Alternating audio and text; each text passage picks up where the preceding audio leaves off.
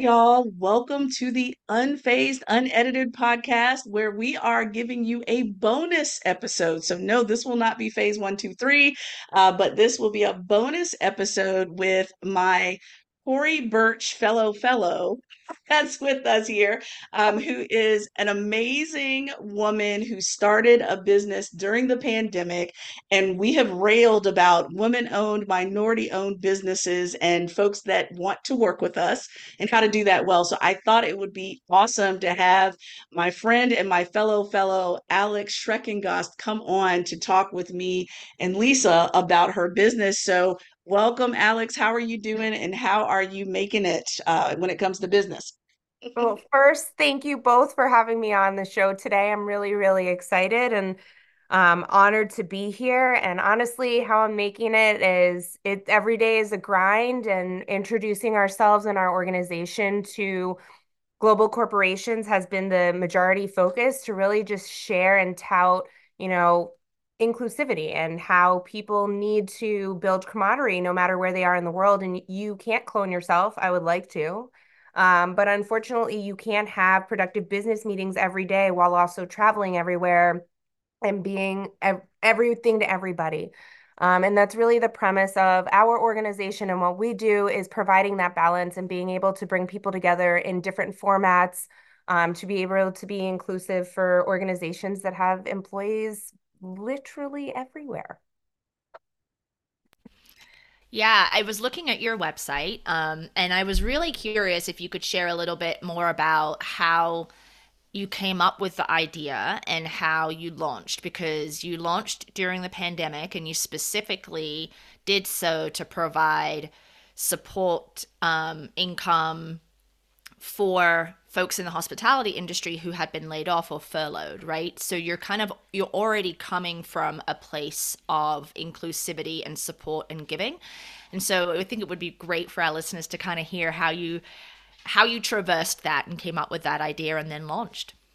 Absolutely. So, you know, it wasn't anything fancy. I was watching Netflix um on my couch and drinking some wine and my very, very good friend who's a sommelier who is an award winner and she's pretty much the best human being, um, called and said, you know, the restaurant told me not to come back and they don't know when I'm coming back.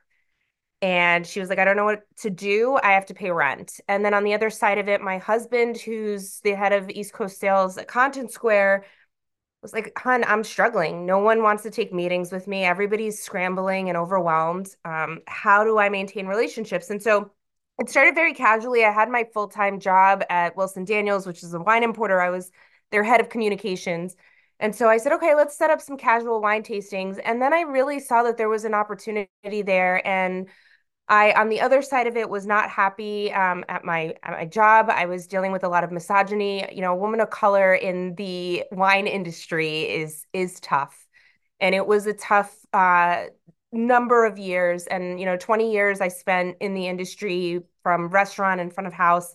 And uh, one i saw the hospitality industry and and what they do and appreciated them and, and came to love everything they do. And then on the other side i saw how tough it is for women. And so bringing all those three components together um, during netflix i you know, brainstormed the idea. And two days later, I went paddleboarding and said, Do I really want to resign from a steady job, even though I'm miserable? Because I have kids and I have a house to pay for.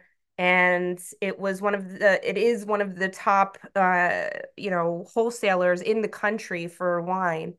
And I said, yeah, because I don't feel good about myself if I don't. And so I wrote that resignation letter after paddleboarding and I sent it and I've not looked back since. I gave them number of months of notice, but was doing my business on the side. So we officially launched in July. I left my full-time job in October. And we went we went a running and we were featured in Vogue magazine and from there we started to get a lot of corporate clients and I told them, you know, every time you support me, every time you support this organization, you're supporting hospitality, you're supporting small businesses and even what goes in the boxes. Um, we work with a lot of lot of small business artisans all over the world, and it really has become the model that I stand for. Um, making sure that all of these small businesses continue to be marketed, continue to be in the hands of large corporate conglomerates and to introduce such amazing products. So that's where it came from. Well, you know, I've always thought that your story was super amazing because it was like put emphasis on the emphasis, right? It's like this is what I already do, but let's bring all these folks together that do this work well on a high level and be a solution, you know, be a solution to so many people that were struggling and some are still trying to catch up um, from losses during the pandemic that no, they did not get a PPP loan or they did not get any other help or uh, even city, state, local uh, grants or support or loans in any way. So I appreciate you just being able to see uh, the multiple layers of a solution you could provide. Now, what I'm interested in knowing is obviously during this time period, especially when you're handling food and you're around other people and all these other things, how did you keep your folks safe? Because, you know, when it comes to service industries, I mean, something as simple as pouring someone a glass of wine and everyone holding the same stem could cause somebody to be ill. And that's on a regular day, not just during the pandemic. It's it's exacerbated during a pandemic. So how did you keep folks safe getting them back out into the industry to do this type of work, um, given that the model in is inherently uh, risky? Yes, absolutely. So we were doing a virtual only model for the hosts. So the sommeliers, the mixologists, the chefs, they were virtually doing their events. They still do them. It's still 70% of our business. You know, when working with global organizations, they don't necessarily want to do in person because they can't fly people from all over the world. I mean, look at their bottom line. It would be hundreds of thousands of dollars to have flights from India and from the UK and from California to all come to New York, for example. Um, so for the events themselves, everybody was in the comfort of their own home. And then our warehouses, we had two packers per warehouse. That's it. Um, and no one went there, not even me. I was I did video walkthroughs.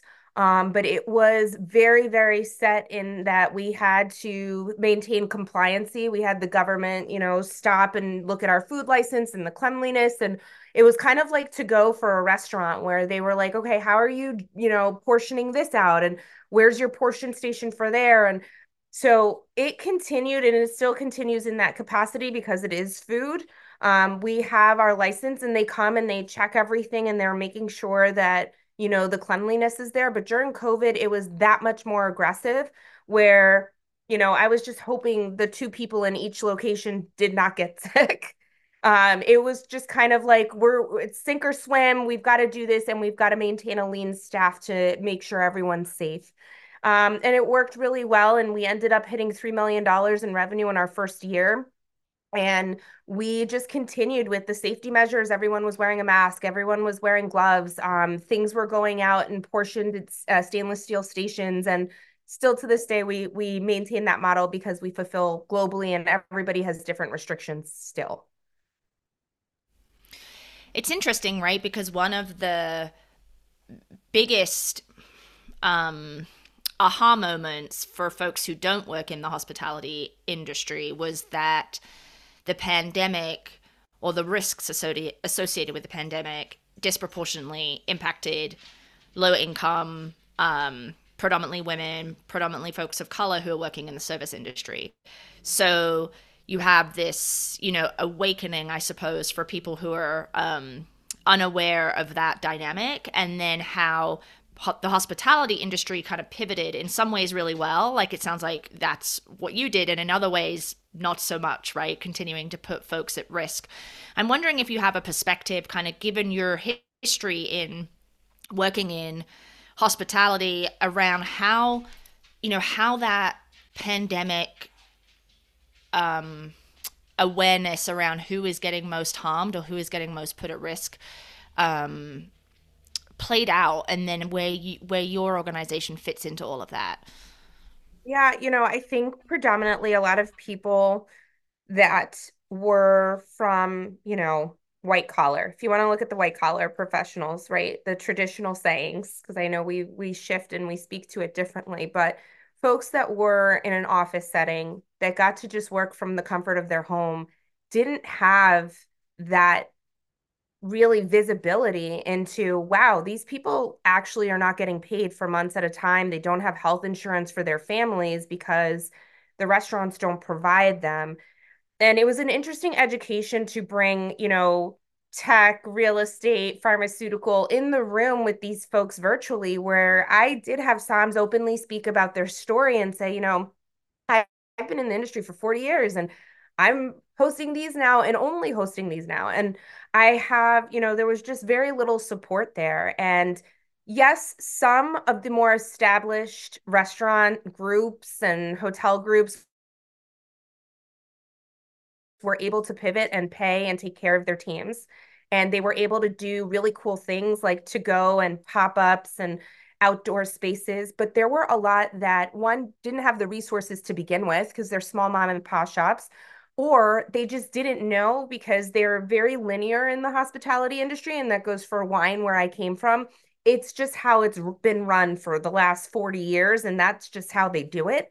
And so it was really a struggle to be able to educate people openly and say, you know, this is not as simple and as black and white as you're saying it. There's a lot of factors that go into supporting the hospitality industry or any industry that was, you know, impacted. If you look at Amazon delivery folks, even though it's a huge corporation, or if you look at anybody that had to be on the ground during that time, there was very little understanding for the fact that these people were risking their lives and or just didn't have money to pay for their livelihoods and i i think to to really answer your question the the biggest proponent was the lack of education and resources um, that truly truly impacted the industry in that capacity um, and i'm starting to see more people being open to what's happening now Mm-hmm. No, you're you're making me think, Alex, of that time when uh, you know, we started talking about who's an essential worker and who's not. And at that time, it was, you know, our folks that were working at the grocery store, in fact, uh, to make sure that we could go in and get food and some of those basic things and so forth. So I appreciate how it started to educate people because the folks that are in the service industry often are, I hate I hate to say it in this way, they're not invisible, but folks turn away from seeing them because they're in a service industry. But as soon as all that disappears, then all of a sudden it's like, where's my food and where's my wine? And so, you know, given that, I think uh, the heightened awareness that your organization is bringing to this, I think is just really profound. And I hope we keep this heightened sense of awareness between pandemics here. Um, it shouldn't take a pandemic for folks to bring awareness, but I'm glad we have it now. Um, so let me ask this because I know you and I both met through Tory Burch and it was all about women's empowerment and business and so forth.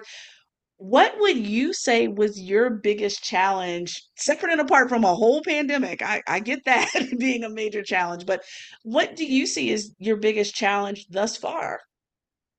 um My biggest challenge one is the there's so many. Um, you know, I'm a I'm a small startup, so and I have a fully remote team and finding, you know, the ability and the resources as a bootstrapped, you know, we've been supported by many grants, but we're bootstrapped.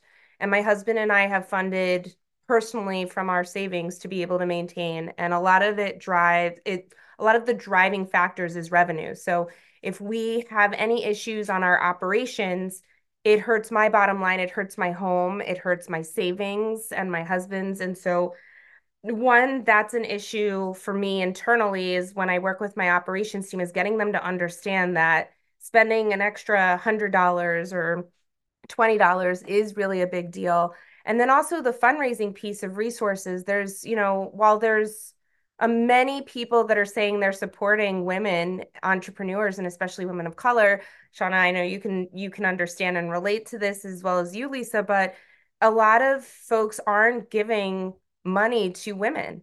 It's less than 1% of, of women of color receive funding. So when I'm going out to investors and venture capital funds, they are very traditional old school environment. And i'm going in with a new future of work idea where i have to sit there and, and defend myself. And then i'm like do i want to be part of that organization? Do i want to take their money? Or are they going to turn my whole company around?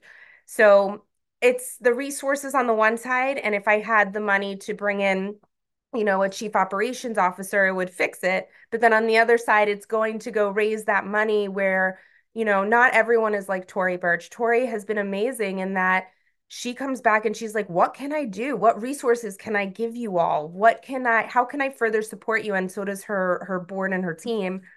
Many, many organizations don't truly do that. And they, you know, kind of run you through the gutter. Um, and they'll kind of say, okay, I need you to bring back this strategy. And then they're like, nope, we need you to be a, a tech company to give you money.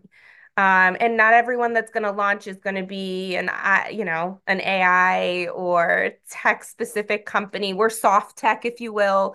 Um, so the resources has been the largest struggle for a small startup like us.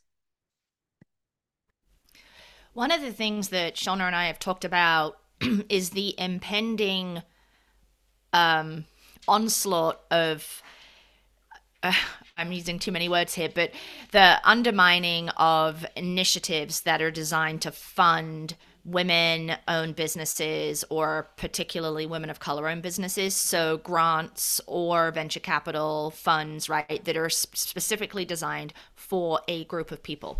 And, you know, the anticipation that those are going to get challenged in court as being discriminatory. Mm-hmm. Um, and I'm wondering if you have a thought on why it's so important. I mean, you already highlighted that so so little money goes to women in general and then even less to women of color. So why is it important that these funds or these opportunities continue to grow versus get cut back? Well, I think it's, you know, we have drive, we have the opportunity to really make an impact and a difference. We have a different perspective um, you know, I think for me, I have a disability. I'm a woman of color. Um, I'm a mom.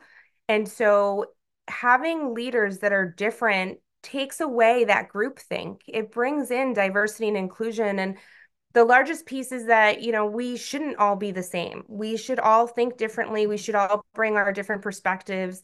And that is what is going to make an impact for the future of work, for the future of entrepreneurship and fundraising is having an openness to everyone's differences. You know, how I would run my business, Shaunna and yourself, you know, Lisa, you're, you're going to run it different. Um, and you're going to have thoughts about it. And as long as it's, you know, a cohesive thought and there's leadership there, I want it. I want to hear it. I want you to run it in that way.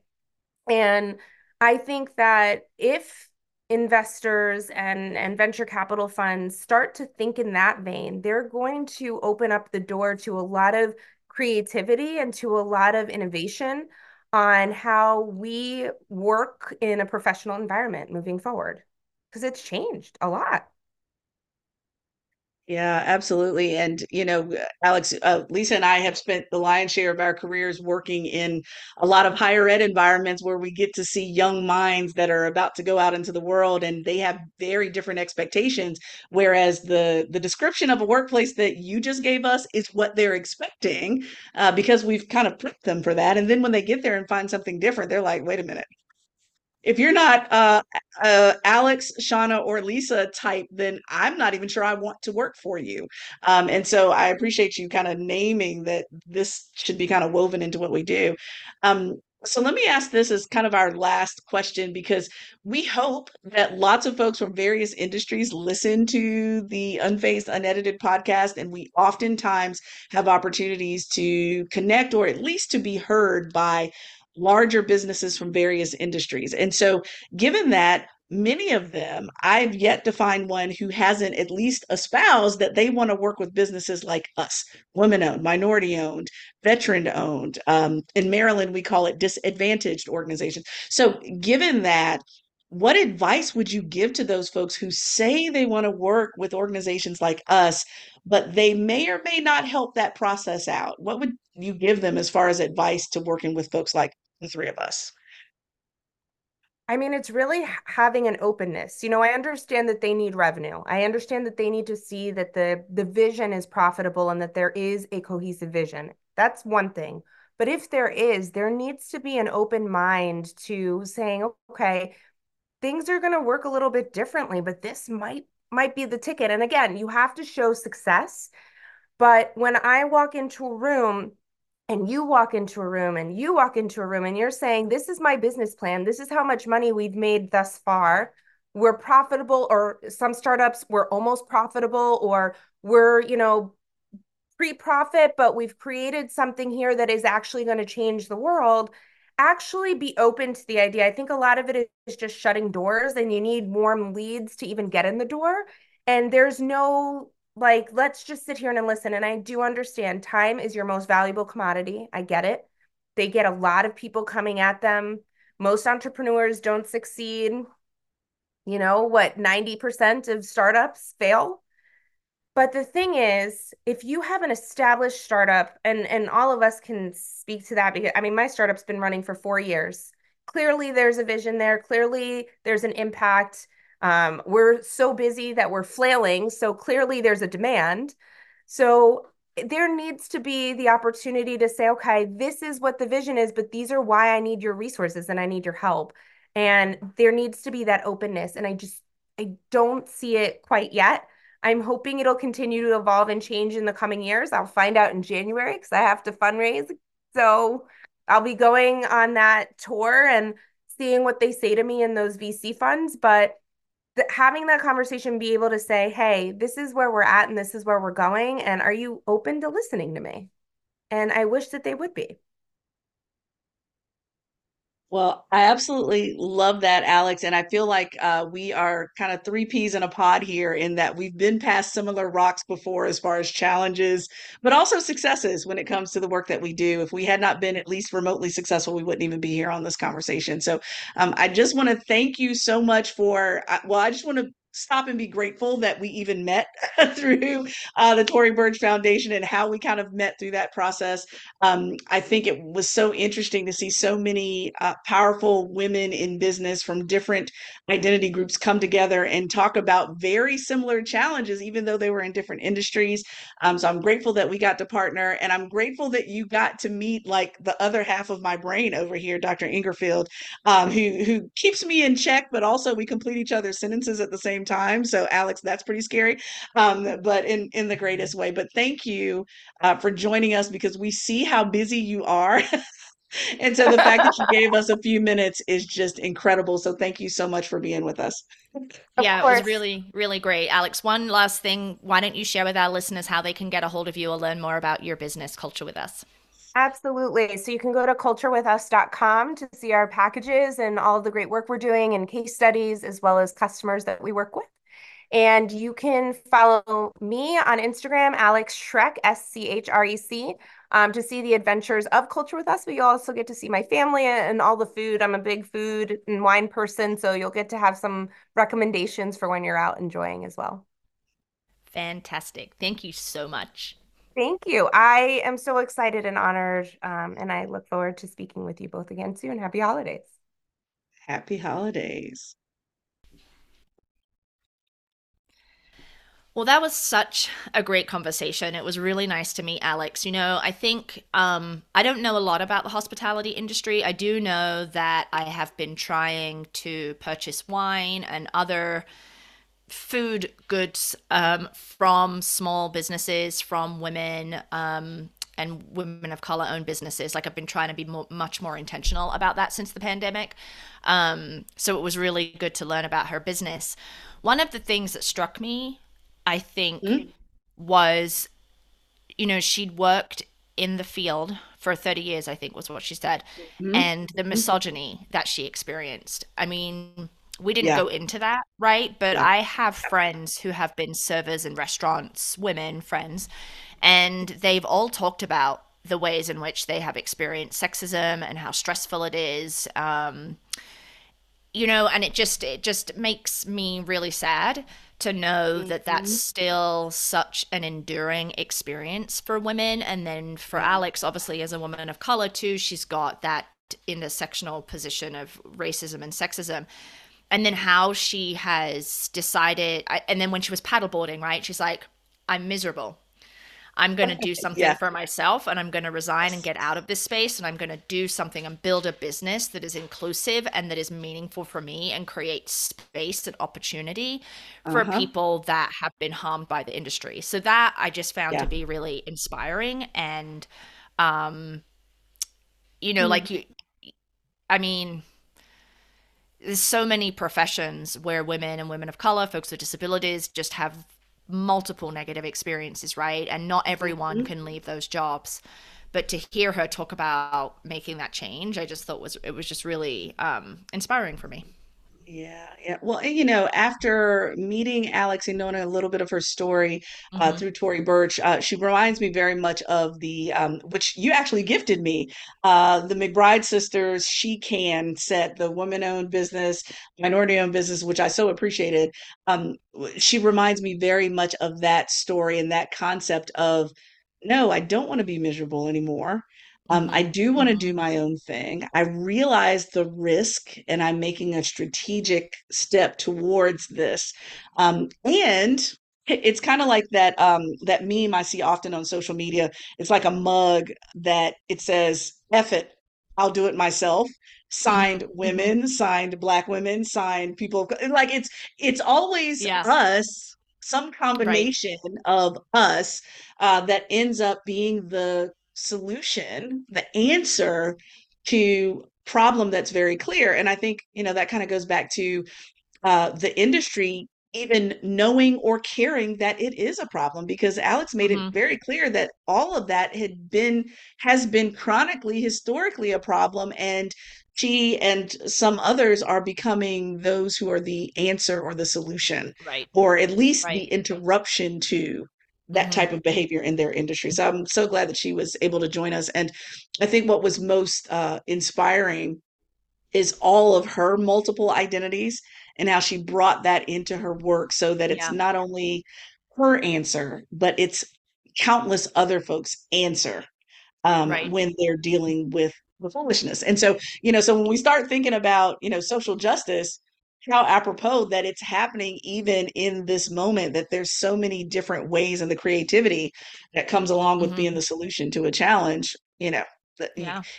what what's that phrase if you keep doing what you've been doing you're going to get what you've always gotten and yeah, she interrupts yeah. that you know yeah. which i think is so powerful so i'm so glad she got to join us um so lisa we we have now uh our pod where our mouth is when we're always talking about woman owned, minority owned, disadvantaged businesses, vendors who need to work with us. These are folks that we feel strongly about supporting. So uh, we've done that here. So we hope you've enjoyed this bonus episode of Unfazed, Unedited. Y'all know where to find us. Go to YouTube to find us there, Instagram to find us there, LinkedIn, uh, and also the website, unfazedpodcast.com, where you can find old episodes, new episodes. Now you have a bonus episode. Who knows? We may do more down the road. Uh, but yep. make sure to share this. Share this with other people mm-hmm. that are in this phase of your life. So thanks to Alex and Lisa. We should do this again sometime. Yes, we definitely should. We'll see you.